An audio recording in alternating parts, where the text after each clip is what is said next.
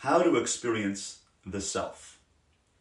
In the contract, in the covenant, the bris that we have with Hashem, in the give and take relationship with Hashem, Hashem is the party of the first part to the contract.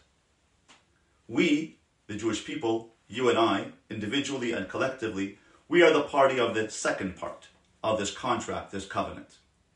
And in contract law, and having practiced law in Toronto for 6 years, contract law means that each party must be identified, must be identifiable in order to have a viable and valid contract. We can't understand Hashem, but we know what Hashem has done in the world. He's the party of the first part. We are the party of the second part. How do we experience the self? How do we get to know ourselves? The Talmud tells us how. In Shabbos, Kuf Lamed Gimel Lamed Beis, page 133b, the Gemara says the following. Tanya, we learn in a Brisa, Ze Keli Ve'anvehu. This is my God, and I will glorify him. The word Anvehu comes from the word Nave, which means to beautify. I will beautify God. I will glorify God. I will enhance God. Ze Keli Ve'anvehu. This is the words that Moshe Rabbeinu and the Jewish people sang when they crossed the sea. They saw God's divine providence as he split the sea for the Jewish people. And they said, this is my God. I see God's hand in my life. I have a relationship with God. This is my God. Ze Keli, this is my God. Ve'anveo, and I will beautify him. How do you beautify God? How do you glorify God? Abba Shaul Omer, the Gemara says, Abba Shaul says, Ve'anveo heve dome lo. Be like God. Resemble God. Emulate God. Mahu chanun Verachum, as God is merciful and empathic and nurturing and sensitive, af ataheye chanun verachum. You too must be chanun verachum, empathic and merciful and compassionate. Emulate God, imitatio Dei, become like God, act like God. And that, in fact, is the purpose of life. The purpose of life is to become as godlike as possible, to develop ourselves, to become godlike, to follow in God's ways, to act like God, to walk in his pathway. Rashi comments on that Gemara and says, the word anvehu, unbelievable. The word anvehu is made up of two words, ani vehu, I and him. How do you glorify God? Ani, God, vehu, and be like him. Or ani vehu, I should be like him, ve'anvehu. Ani vehu, anvehu, I and him. I must be like him. The word anvehu means that I must emulate God. In itself, the word is made up of two words. Anivahu, me and God. We are in a partnership. We are in a contract. We are in a covenant. We must act like God. Anivahu, I must be like him. The Alter of Slobodka, in his Sefer Orat Safun, in Ma'amar HaKochos HaElokim ShebeAdam, teaches that our life mission is, and get these words clearly please, they are lehisdamot lekoinoi.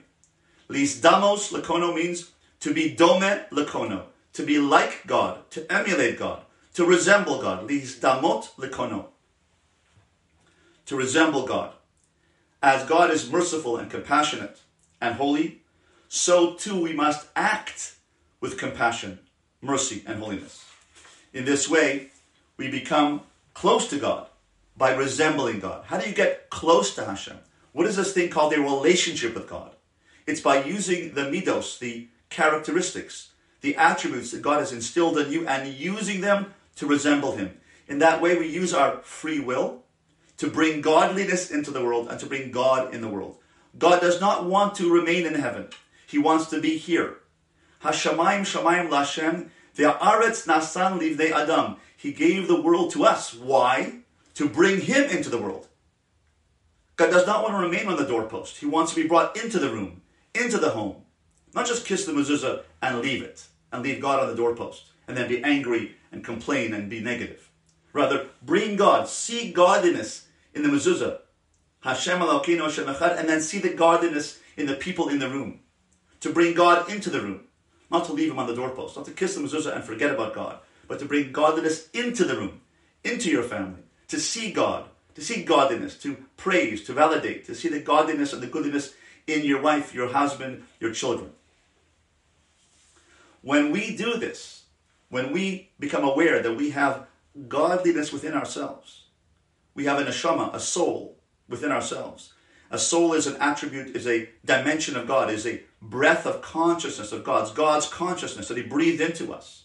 And that dimension that we have within us is our midos tovos, our characteristics, our good characteristics.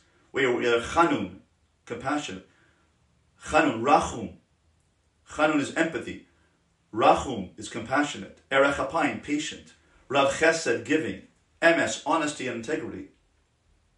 When we use and activate those midos that Hashem instilled in us, that's the Baskin-Robbins flavor of our soul, and each of our souls is unique.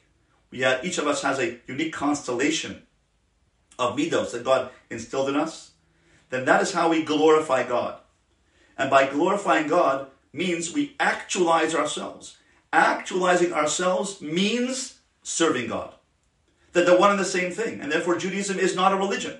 Judaism is a pathway, is a system for personal growth. God wants us to grow by being like Him, by activating, identifying our best midos and being like Him. So we bring God into this world by activating, identifying our midos, our attributes, and actualizing them by bringing them into the world, and thereby we bring godliness into the world. We grow ourselves, personal growth, and that personal growth is the expansion of godliness within the world. This is the ultimate human achievement. When we activate ourselves, we get much more than self-esteem. What we get is an experience of the self.